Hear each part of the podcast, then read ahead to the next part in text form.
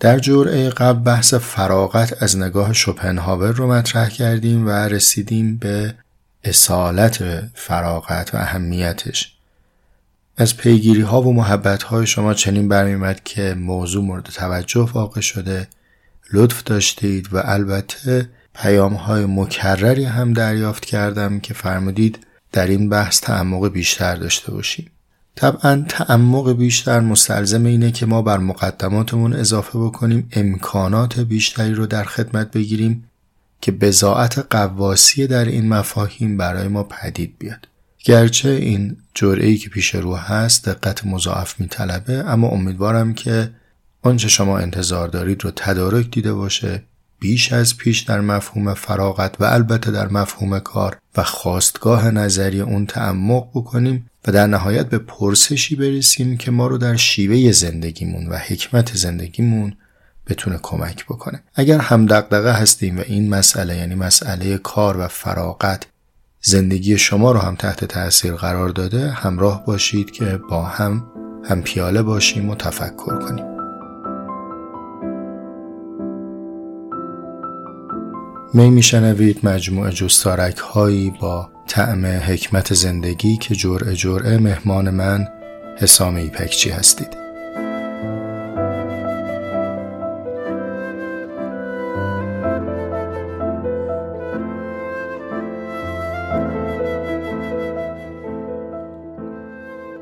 همپیالای من سلام. امیدوارم که سال پیش رو برای من و شما سال تفکر و تحول باشه. قبل از اینکه جوره 41 رو آغاز بکنم و منابع رو بگم دو سه تا نکته پیش درآمد هست که خدمت شما باید عرض بکنم. سعی کنم سریع بگم و زودتر وارد متن بشیم. نکته اول این که در جرعه قبل من مکرر کلمه فراغت رو اشتباه تلفظ کردم و شما به درستی بهم تذکر دادید. فراغتی که من میگم با قافه و به معنای جدایی است. اون چیزی که منظورم بوده و معنای جور از فراغته و متاسفانه این عادت لفظی منه که عادت نادرستیه. سعی می‌کنم در این جرعه ترک عادت بکنم و به درستی تلفظ بکنم. به حال ایراد جرعه قبل رو بر من ببخشید و خیلی متشکرم که نقادانه و دقیق گوش می‌دید و تذکر می‌دید. این نکته اول. نکته دوم. برخی از شما سوال کرده بودید که متن انگلیسی جمله کلیدی شوپنهاور چیه؟ برای شما این متن انگلیسی رو هم در فوتر متن جرعه قبل اضافه کردیم. ملاحظه بکنید. ارز آخر این که مقاله فری تایم و آدورنو که مستند جرعه قبل ما بود هم به نظر اومد شاید متن انگلیسیش برای بعضی از دوستان که می‌خوان پژوهش دقیق تری داشته باشن کارآمد باشه. متن رو در اختیار عزیزانی که زحمت وبسایت رو می‌کشن قرار دادم. امیدوارم که در همون پست مربوط به جرعه چهل این متن انگلیسی هم برای دانلود تقدیمتون بشه. اگر که این روزها می‌بینید این مقدار فاصله میفته بین انتشار فایل صوتی جرعه ها و درج متنش در وبسایت قصور از بنده است. من این فایل ها رو دیر دارم در اختیار دوستان قرار میدم و تا زحمت بکشن و تایپ بکنن و خدمت شما تقدیم بشه یکی دو روز زمان می‌بره. همینجا هم تشکر می‌کنم از همه عزیزانی که تو این پروژه مطالعاتی همراه هستن و زحمت می‌کشن و عذرخواهم که جهت رعایت اختصار از ذکر نامشون صرف نظر می‌کنم. خب اما بریم به سراغ منابع. همچنان کتاب اصلیمون کتاب در باب حکمت زندگی است. حد فاصله صفحه 42 تا 45 رو مجدد بحث می‌کنیم. من تصورم بود که جرعه قبل از این بحث فراغت اشتباه گفتم باز از این بحث فراغت خواهیم گذشت. اما در کانال تلگرام می خیلی از شما فرموده بودید که در این بحث عمیقتر بشیم و بیشتر ادامه بدیم صحبت رو. از این جهت بحثی که الان می‌خوام مطرح بکنم منبع مضاعفی نداره. اما از باب پیشنهاد کتاب درآمدی بر پدیدارشناسی رابرت ساکولوفسکی رو خدمت شما پیشنهاد میدم. این حتی جزء منابع فرعی ما هم نیست و در بخش کتاب نامه وبسایت هم نمیاریمش. اما اگر خواستید مطالبه فرمایید این کتاب کمک می‌کنه به بخشی از مفاهیمی که خدمت شما می‌خوام الان عرض بکنم. مشخصا تیتر یک یا فصل اولش. و یه منبع دیگه هم در متن بهش استناد خواهم کرد از توماس کوهن که اونم به وقتش خدمت شما میگم. اینا منبع نیست ولی ریفرنس دیگه اگر شما خواستید که مطالعه تکمیلی داشته باشید می‌تونید بهش مراجعه بکنید. پس منبع جرعه ما صفحه 42 تا 45 هست.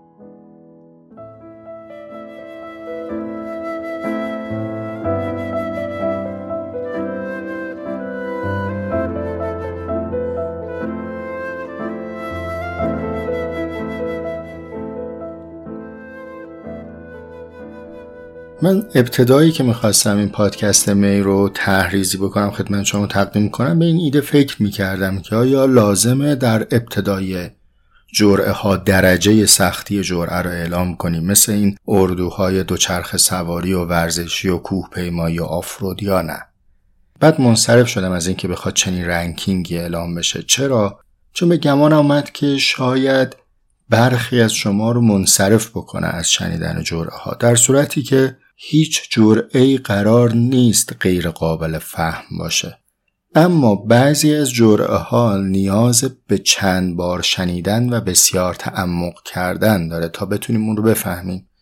یعنی اون چیزی که الان من دارم خدمت شما فرض بفرمایید در 20 دقیقه عرض می‌کنم حاصل 20 دقیقه مطالعه نیست. پس طبعا درک جزئیات اون هم بیش از 20 دقیقه زمان میطلبه. این خیلی عرض واضحی است به گمانم اما اگر قرار بود که چنین رتبه بندی اعلام بشه جرعه 41 از جمله اون جرعه هایی می‌شد که دقت مضاعف میطلبه. اونم بر اساس دستور خود شماست. یعنی وقتی میفرمایید که عمق بیشتری در خصوص فراغت بحث بکنیم این عمق بیشتر دقت بیشتر رو هم میطلبه. من تمام سعیم رو می‌کنم که بر اساس یک انضباط مفهومی و رعایت ترتیب محتوایی مطالب رو عرض بکنم. شما هم اما اگر صلاح دونستید بد نیست که کاغذ و خودکار کنارتون باشه. شاید کمک بکنه در نظمدهی به ذهن. اما وجه تصمیه جرعه. چرا دارم بهش میگم نکار؟ چرا نمیگم بیکار؟ چرا نمیگم نابکار؟ اصلا چه اهمیتی داره؟ چرا باید به کلمه نکار فکر کرد؟ چنانی که تو جرعه قبل با هم صحبت کردیم گویی که فراقت به معنای آنچه که کار نیست داره تعریف میشه. ما وقتی می‌خوایم از آنچه کار نیست صحبت بکنیم اگر من عرض بکنم نابکار این صفت میشه و در ادبیات و عرفی ما به شخصی گفته میشه که اهل نیست درست کار نیست و این دور از مفهومی که من می‌خوام اینجا در مورد صحبت بکنم. اگر هم از لفظ بیکار استفاده می‌کردم این هم صفت دیگری می‌شد به معنای شخصی که فاقد شغله. اما منظور من در این جرعه بیکار هم نیست. من می‌خوام اشاره بکنم به کلمه آنتی ورک یعنی ضد کار. اگر فراغت رو به عنوان ضد کار تعریف کرده باشیم اون وقت برای ما ضرورت داره که معنای کار رو بدونیم. چرا ضرورت داره؟ دارم میرم تو پله بعدی یعنی از وجه تصمیه دارم میرم در ضرورت مطلب. ضرورتش از این جهته که فرایند شناخت در ما از جهل مطلق آغاز نمیشه. ما در ندانستن کامل حتی به پرسش هم نمی‌رسیم. خود سوال هم نیازمند به آگاهی اجمالیه. در واقع فرایند آگاهی حرکتی است از علم اجمالی به سمت علم تفصیلی. و الا وقتی یک چیزی برای ما مجهول مطلقه پرسش هم در موردش نداریم. وقتی شما از من می‌پرسید فراغت چیست؟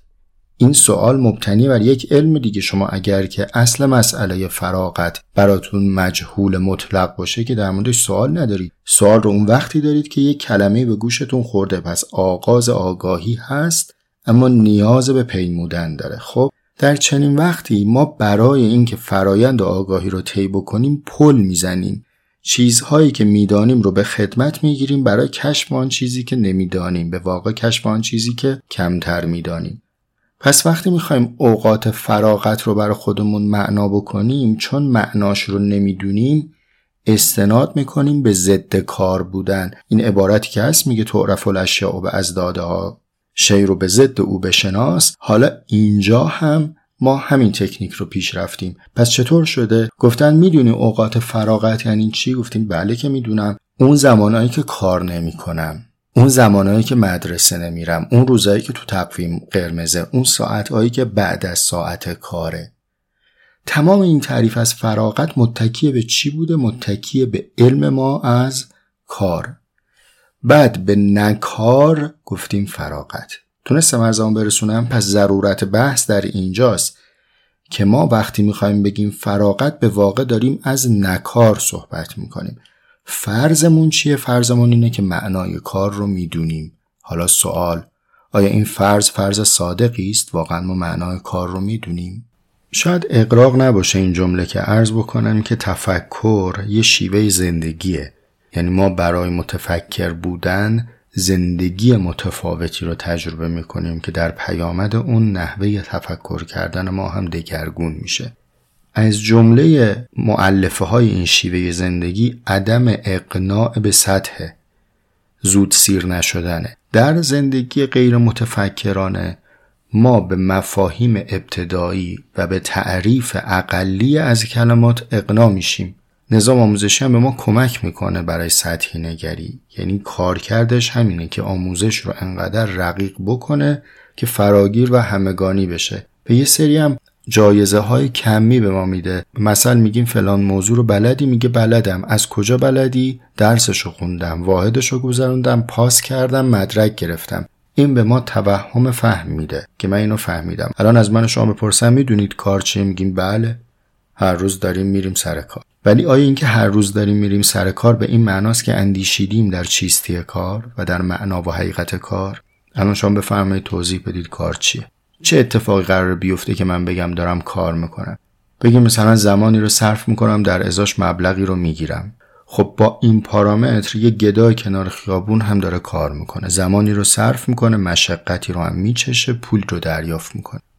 بگیم نه ارزشی باید تولید شه. اگه ارزشی تولید بشه به معنی اینه که من دارم کار می‌کنم. خب انبوهی کارمند ما داریم میرن سر کار ارزش ویژه هم تولید نمی‌کنه چه بسا اصلا گماشتهایی داریم که میرن سر کار ضد ارزش بار میارن.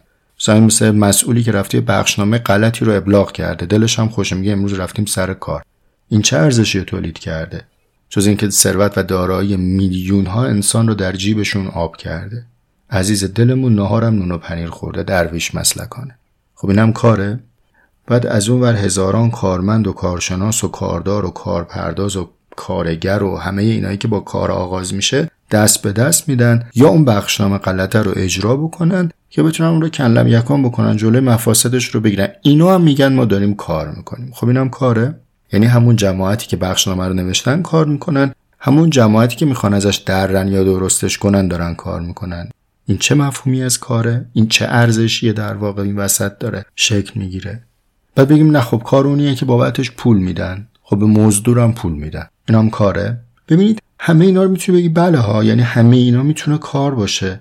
می‌تونم یه مدل دیگه پیش بره. ما به جای اینکه از مصادیق بخوایم برسیم به کار بگیم هر آن چیزی که به ما میگن کار کار است یک مفهومی رو به عنوان کار تعریف بکنیم بعد حالا بریم ببینیم چه چیزی کار است. اینم یه روشه. برای اینکه ما بتونیم به این مفهوم برسیم باید بازنگری و رویاوری بکنیم به کار که بتونیم او رو دوباره و ترجیحاً عمیقتر بشناسیم. خب؟ کلمه رویاوری کلمه کلیدی پدیدارشناسیه. یعنی ترجمه است که در ازای کلمه اینتنشنالیتی هوسرل داریم در متنهای فارسی می‌خونیم. البته ترجمه های دیگری هم ازش ارائه شده. بعضی ها گفتن قصدمندی قصدیت حیثیت التفاتی رویداد و امثال خیلی کوتاه عرض بکنم که چرا اینجا داریم از رویاوری استفاده می‌کنیم. منبعم هم همون کتابی است که خدمت شما اشاره کردم. حالا فقط اون نیست ولی در اونجا شما ملاحظه بکنید هم کفایت می‌کنه. ببینید رویاوری رو اینطور پیشنهاد میدن میگن نگیم قصدیت یا قصدمندی چون قصد در حوزه کنشگری رفتاری مطرح میشه. ولی ما الان دامنه صحبتمون شناخت شناسیه اپیستمولوژیه. و اینجا مسئلهمون قصد نیست. چیز دیگری را می‌خوایم صحبت بکنیم. بعد میگن که حیثیت التفاتی هم نگیم یا توجه هم نگیم. چون توجه از وجه میاد دیگه. حاصل ادراک ما از یک عین خارجی است که به طبع محدودیت های ادراکی ما وجهی از وجوه اون عین خارجی رو می‌بینیم. به عنوان مثال یه دونه درخت رو بر اساس اینکه شما شرق و غربش باشید یک منظره دارید. بر اساس اینکه از طبقه بالای ساختمون درخت رو ببینید یک منظره دارید. اینکه زیر درخت بخواید نگاه بکنید هم منظر دیگری دارید. از این جهت توجه رو بر اساس دسترسی به وجهی از وجوه شی داریم تعریف می‌کنیم. اما ما اینجا نمی‌خوایم از اقتضای ادراک بگیم بلکه می‌خوایم از یک اراده توسط شناسنده صحبت بکنیم. با همین توضیح کلمه رویداد هم قابل نقده چون وقتی ما میگیم رویداد دهش از جانب شیء بیرونیه. یه چیزی داره به ما روی می‌دهد. ولی وقتی میگیم روی آوری داریم احوال خودمون رو توصیف می‌کنیم. این منم که به آن چیز روی آوردم. بنابراین در کتابی که خدمت شما معرفی کردم از واژه رویاوری استفاده شده. دیگه الان شما می‌دونید که مزیت کلمه رویاوری چیه. اما حالا عرض من. من کلمه رویاوری و وجه التفاتی رو هر دوش رو صحیح می‌دونم در دو کارکرد متمایز.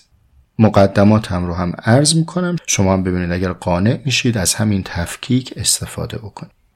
یه وقتی هست که من دارم از شناخت چیزی صحبت می‌کنم که تجسم بیرونی داره. چیزی بیرون از من انسانه. اون وقت نحوه توجه من به آن چیز تحت عنوان وجه التفاتی درسته. چون من همواره به وجهی از او نظر دارم. من هرگز نمی‌تونم احاطه کامل بر یک پدیده بیرونی داشته باشم. چون اگر احاطه کامل داشته باشم که دیگه بیرون نیست. پس میپذیرم که همواره به وجهی از آن چیز دسترسی دارم. پس اینو مانع نمی‌دونم که بگم که توجه به آن چیز دارم. اما وجه التفاتی این معنا رو هم میرسونه که اراده من هم در این توجه موثره اگر کمی مبهم بوده تا به اینجا به این مثال توجه بکنید. یه شیء بیرونی مثل درخت. خب این درخت بیرون از من موجوده. حالا وجه التفاتی کجا مؤثر واقع میشه؟ یک بچهشونی بود که چند دقیقه پیش عرض کردم یعنی اینکه شما از کدام زاویه به آن چیز نگاه کنید اما وجه دیگرش هم برمیگرده به نحوه التفات شما به درونیات شما به اون فضایی که در او قرار گرفتی و رشد کردی. مثل چی؟ مثل اینکه نگاه یک نقاش. به درخت با نگاه یک نجار به درخت لزوما یکی نیست. چه چیزی این تفاوت رو ایجاد می‌کنه؟ وجه التفاتیش. نحوه التفات به اون شی متفاوت. یا فرض بفرمایید که یه دختر خانم جوان زیبارویی در منظر دو فرد متفاوت قرار می‌گیره. یکیش مادر بزرگ 80 سال است. وجه التفاتیش چطور میشه؟ میگه که چه دختر برازنده ای چقدر شما خانومی بعد پرسجو کردن و از اینجور چیزا که برای امر خیر خدمت برسیم اما وقتی یه مرد جوانی داره به این منظر نگاه می‌کنه آیا وچه التفاتیش همینه؟ هاشا و کلا چطور نگاه می‌کنه؟ گردیگران به منظر زیبا و نظر کنند ما را نظر به خلقت پروردگار اوست جان خودش یه وجه التفاتی دیگری داره امیدوارم با این مثالهایی که من عرض کردم وجه التفاتی تکلیفش روشن باشه. من ایرادی نمی بینم که در مواجهه با یک عین بیرونی یک موجود یا جسم بیرونی از وجه التفاتی استفاده کنیم. بعد رویاوردگی رو یا رویاوردن رو برای چی استفاده می‌کنم؟ اینجا یک کوچولوی دقت می‌خواد.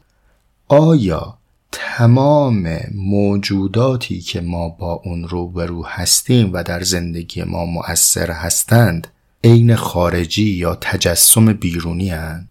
موجود ذهنی چیست؟ آن چیزی که در بیرون نیست اما من در ذهنمون رو انشا می‌کنم و دارم من بر اساس تفکیک موجود عینی و موجود ذهنی عالم اعتباریات رو هم در زیر وجود ذهنی تعریف کردم. یعنی چی؟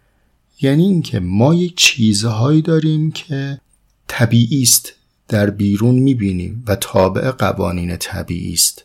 اما یه چیزهایی هم داریم که در ذهن ما هست گرچه که منشأ آثاری در بیرونه اما هیچ تجسم بیرونی ابتدایی نداشتن. مثل چی؟ آیا اگر من در مورد کار صحبت می‌کنم ما یه شیعی بیرون داریم؟ که می‌تونیم بهش اشاره کنیم بگیم این کار است. یا نه ما یه مفهومی رو در ذهن داریم که بهش میگیم کار. آن چیزهایی که در بیرونه که مربوط به عالم طبیعته چنان که در فیزیک می‌خونید در شیمی می‌خونید و باهاش کلنجار میرید. اما این همه زندگی بشری نیست. ما انبوهی از اعتباریات داریم. میگیم فلان محصول رو شرکت اپل تولید کرده. شرکت اپل که یک تعین بیرونی نیستش که این شرکت بودن رو ما تصور کردیم. حالا حراری مثلا در کتاب انسان و خداگونه برده این رو گذاشته زیل خیال. غلط هم نیست. اما ما می‌تونیم ساحت عمیقتری هم بحث بکنیم. بگیم اینا اعتباریاته. حقوق اعتباریاته ما چیزی بیرون از خودمون به نام عقد نکاح که نداریم مثل قله دماول نشونش بدیم بگیم نکاحو ببین. این یک ترکیب و یک مناسبتی است که ما در ذهن انسانی انشا کردیم و به رسمیت شناختیم. میگیم این عقد نکاهه اینا مجموعه ای از عقود معینن. این مجموعه ای از قوانینه. اینا رو ما کجا پدید میاریم؟ در ذهنمون پدید میاریم. در آنجایی که ما داریم در باب یک موجود ذهنی یا موجود عقلی صحبت می‌کنیم کلمه رویاورندگی به نظرم دقیق تر میاد. چرا؟ چون اینجا هستی شیء حاصل روی کرده ماست نه شناخت شیء فرق داره با اون وجه التفاتی. در وجه التفاتی موضوع شناخت فارغ از شناخت من هست. بر اساس نحوه التفات من با من مناسبت پیدا می‌کنه. اما در وجود ذهنی اصلا چیزی نیست رویاوری من است که آن چیز را چیز می‌کند. یعنی هست آن چیز به نحوه رویاوری من بستگی دارد. انبوهی از مفاهیمی که امروز من بشر باهاش درگیر هستم مال این عالم اعتباریات. عبادت، مناسک، حلال، حروم، باید، نباید، کشور، وطن، حاکمیت، دولت اینا همشون مفاهیم اعتباریه پول مفهوم اعتباری. مزد مفهوم اعتباری. اینا همه حاصل نحو رویاوری انسان. پس برگردیم به اصل مسئلمون سوالمون از کار بود. ابتدا هیته مسئله رو با هم شناختیم که ما داریم در خصوص یک موجود ذهنی صحبت می‌کنیم. که در هیته عقل من پدید آمده و منم که به این چیز می‌گویم کار. حالا اینکه این چیز چیست رو باید جلوتر بحث کنیم ولی منم که به این چیز می‌گویم کار و هیچ تعین بیرونی هم نداره. اما این فرضی که من به عنوان کار در ذهن دارم یک سری کنشگری هایی رو در پی خواهد داشت که اون دیگه بیرون نمود داره. حالا کارگاهی ساخته میشه. حالا نیروی کاری استخدام میشه حالا قانون کاری انشا میشه. اینا همه بعد از اعتبار مفهومی به نام کار در ذهن من. یه سوال می‌پرسم بعد یه نفس تازه بکنم جوابشو توی قطره بعدی از صحبتمون بگم خدمت شما. سوالم اینه که آیا این مقوله کار که عرض شد یک موجود ذهنی است مربوط به عالم اعتباری است حاصل یک عقل؟ فقط در فهم من پدید میاد یا فقط فهم من کافی است برای تعریف کار؟ یا نه فهم دیگری فراتر از فهم من است که داره اون کار رو اعتبار می‌کنه.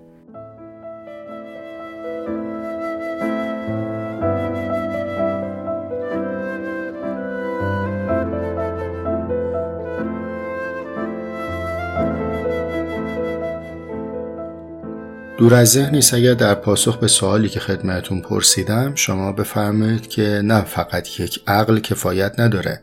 ما وقتی داریم در مورد یک موجود عقلی به نام کار صحبت می‌کنیم که چنین فراگیره و جماعتی از مردم به دور این مفهوم اعتباری حلقه زدن نمی‌تونیم اون رو منتصب بکنیم به یک نفر بگیم یکی فقط به این چنین اندیشیده و چنین معنایی را اعتبار کرده. بلکه باید منشأ فراگیرتری رو در ذهن داشته باشیم. گرچه که بر اساس مقدماتی که صحبت کردیم می‌دونیم که این یک موجود اعتباری است که در ذهن آدمی پدیدار شده. خب باز با همون شیوهی که عرض کردم که ما حد و حصری برای خودمون قائل نباشیم در ارجاع به منابع و آنچه که می‌تونه کمکمون بکنه در حل مسئله رو به خدمت بگیریم و مسئلهمون رو حل بکنیم این بار می‌خوام به نظریات یک فیزیکدان و مورخ علم استناد بکنن به اسم توماس کوهن. اگر اسمش درست تلفظ کرده باشم چون دو ساکن رو پشت سرم تلفظ کردن تو فارسی سخت. ایشون یک کتاب معروفی در قرن بیستم نوشت و بسیار فراگیر شد به اسم ساختار انقلاب های علمی. خواستید سرچ بکنید متن انگلیسیش هم هست تو اینترنت. Structure of the Scientific Revolution.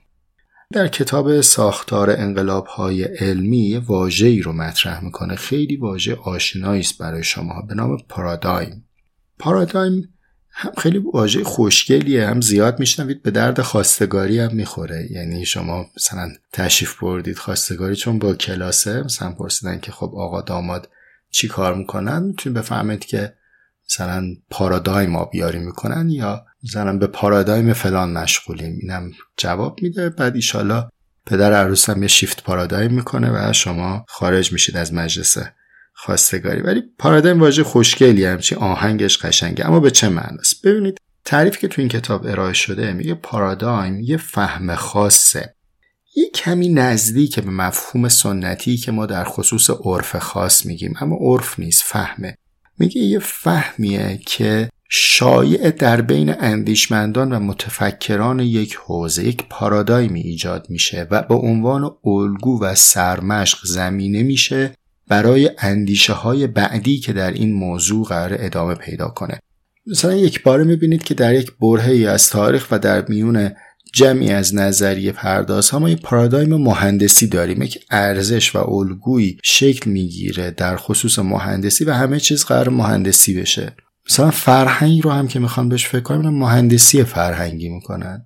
انتخابات رو میرن مهندسی انتخاب می‌کنن مهندسی اجتماعی می‌کنن. این نگاه کردن به موضوعات از دریچه مهندسی خودش پارادایمه. بر مبنای یه سری ارزش های پذیرفته شده در میان جمعی از نخبگانه که گفتمان قالب اون برهه رو تشکیل داده. در صورتی که همین مباحثی که من عرض کردم وجه بسیار مهم و جدی نامهندسی داره اتفاقا. حالا ممکنه یه پارادایم مقابلی هم شکل بگیره که بیام در مورد وجه نامهندسیش با هم صحبت بکنم. امروز یکی از پارادایم های خیلی جدی که محل بحثه و ما الان قرار نیست توش ورود بکنیم میگم فقط به عنوان یک کیورد میل داشتید سرچ بکنید. پارادایم پیچیدگیه. اینکه جهان از اون الگوی ساده ای که فکر می‌کردیم که وامیستیم از بیرون تماشاش می‌کنیم و یه مختصاتی داره او رو در احاطه فهممون می‌گیریم تبدیل میشه به یک پهناور بی منتهای پر از پیچیدگی که ما خیلی مختصریم برای فهمیدن اجزایمون و این در حوزه روش شناسی در حوزه معرفت شناسی در حوزه هستی شناسی تحول ایجاد می‌کنه میشه پارادایم پیچیدگی. این پارادایم یک سری آثار داره یه سری معلفه هایی داره.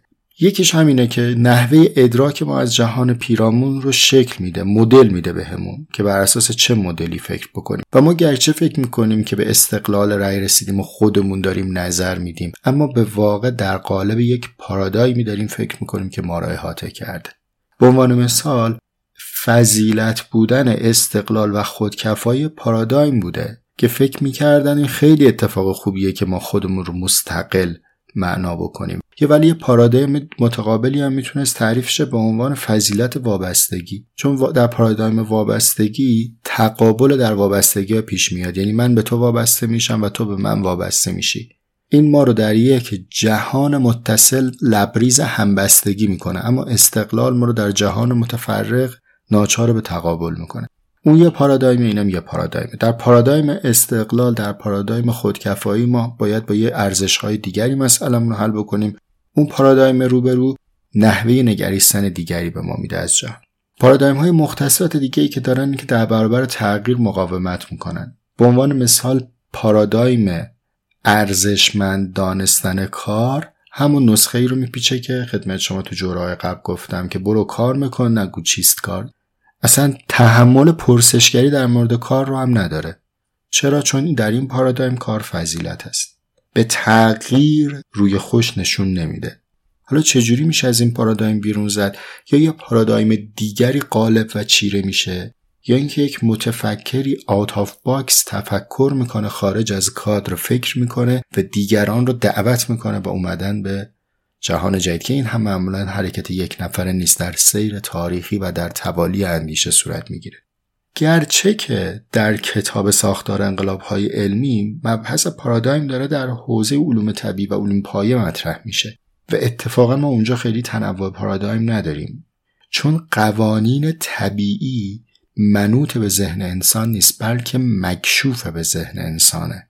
قانون جاذبه هست من کشفش می‌کنم اما قوانین اجتماعی پدید آمده در ذهن آدمی هستند و بنابراین تنوع بیشتر تضاد بیشتری هم در اونها مطرحه. حالا چرا رفتی سراغ کلمه پارادایم حسام؟ به این جهت که آن چیزی که کار رو تعریف می‌کنه آن چیزی که کار رو به عنوان یک موجود ذهنی اعتبار میبخشه صرف ذهن من یا تو نیست بلکه یک پارادایمیه که ما را احاطه کرده. این مفهوم رو در مورد پارادایم هم به ذهن داشته باشید. من باز یه تنفس کنم صدام گرفته باز بشه و بعد برم از این مقدمات استفاده کنم. مفهوم کار در نگاه شوپنهاور رو خدمت شما بگم. پارادایمی که شوپنهاور باش روبرو بوده و به یک پرسش هم منتهی بکنم جمعه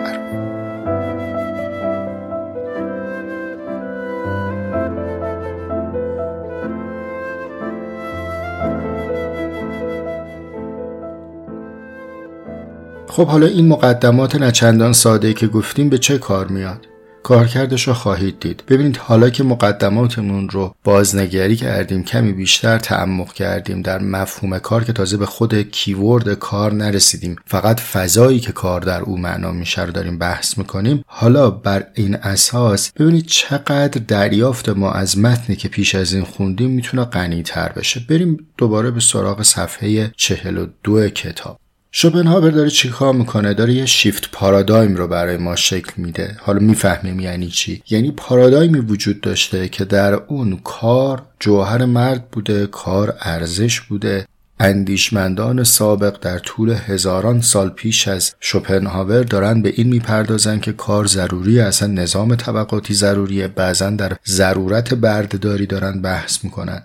و البته که شوپنهاور از این نگاه نژادگرایانه و نظام طبقاتی بری نیست. بر اساس پارادایمی که داره در او زندگی می‌کنه آلوده است به همین نگاه نژادی. شما در همین صفحه 42 می‌تونید ببینید مثالی که در مورد سیاه پوست ها می‌زنه چقدر مثال سخیفیه. چرا؟ چون داره در یک پارادایم نژاد پرستانه فکر می‌کنه. این قسمتش رو شیفت پارادایم نکرده. اما در خصوص ارزش پنداری ذاتی برای کار با یک شیفت پارادایم روبرو هستیم. او ارزش رو به کار نمیده بلکه اصالت و ارزش رو به فراغت میده. میگه فراغت است که ثمره و فایده همه زندگی است.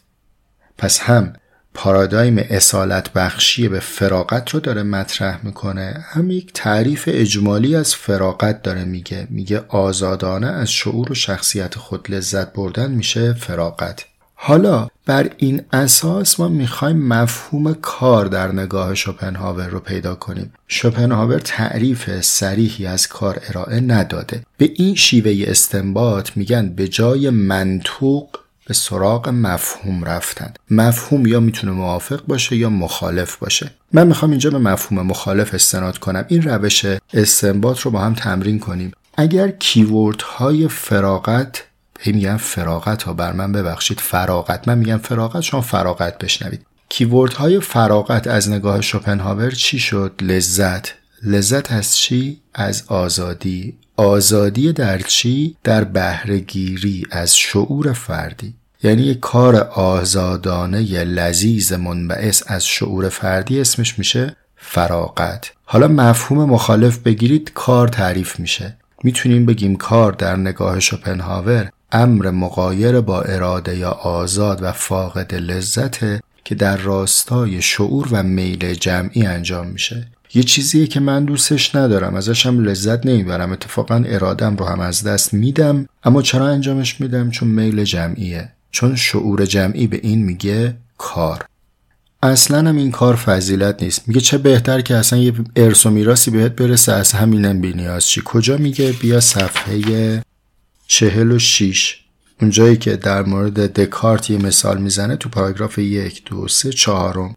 واعظ با همین مضمون می‌گوید فرزانگی به همراه ثروت موروسی نیکوست و به انسان کمک می‌کند که از تابش خورشید لذت ببرد. یعنی نه تنها برای کار فضیلتی قائل نیست و اصالت رو به فراغت داده بلکه میگه چه بهتر که هم فرزانه باشه هم یه پول توپلی بهت برسه احتیاج نباشه کار کنی. خودش هم همینجوری زندگی کرد.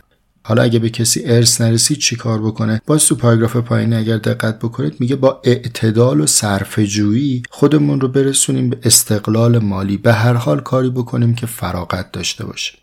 مبنای رسیدن به فراغت رو هم بینیازی از دیگران می‌دونه. یعنی میگه ما زمانی می‌تونیم فراغت داشته باشیم که نیازی به دیگران نداشته باشیم. همون مثال صفحه 44 پاراگراف سوم. کشوری که نیازی به واردات نداره. اگر که همه اینها نبود و ناگزیر شدیم به کار چی؟ اون وقت میگه از این حکمت زندگی بهره بگیر که این شرایط بد تغییر ناپذیر رو یعنی کوتاه نمیاد از بد بودن کار. میگه ولی اگرم تو همچین مخمسه افتادی سعی کن این شرایط اتفاقی تغییر ناپذیر رو با اینکه وضعیت بدی هست تو به بهترین شکل ممکن استفاده کنی. کجا میگه؟ پاراگراف آخر صفحه 43 چرا شوپنهاور داره این گونه ما را از کار بر حذر میداره. میگه حالا اگر هم خواستی تجربهش کنی به حد ضرورت بهش اکتفا کن. چون از نگاه شوپنهاور یا در پارادایمی که او داره نظام فکریش رو شکل میده جهان لبریز از پلیدیه. اونی که قلبه داره حماقته.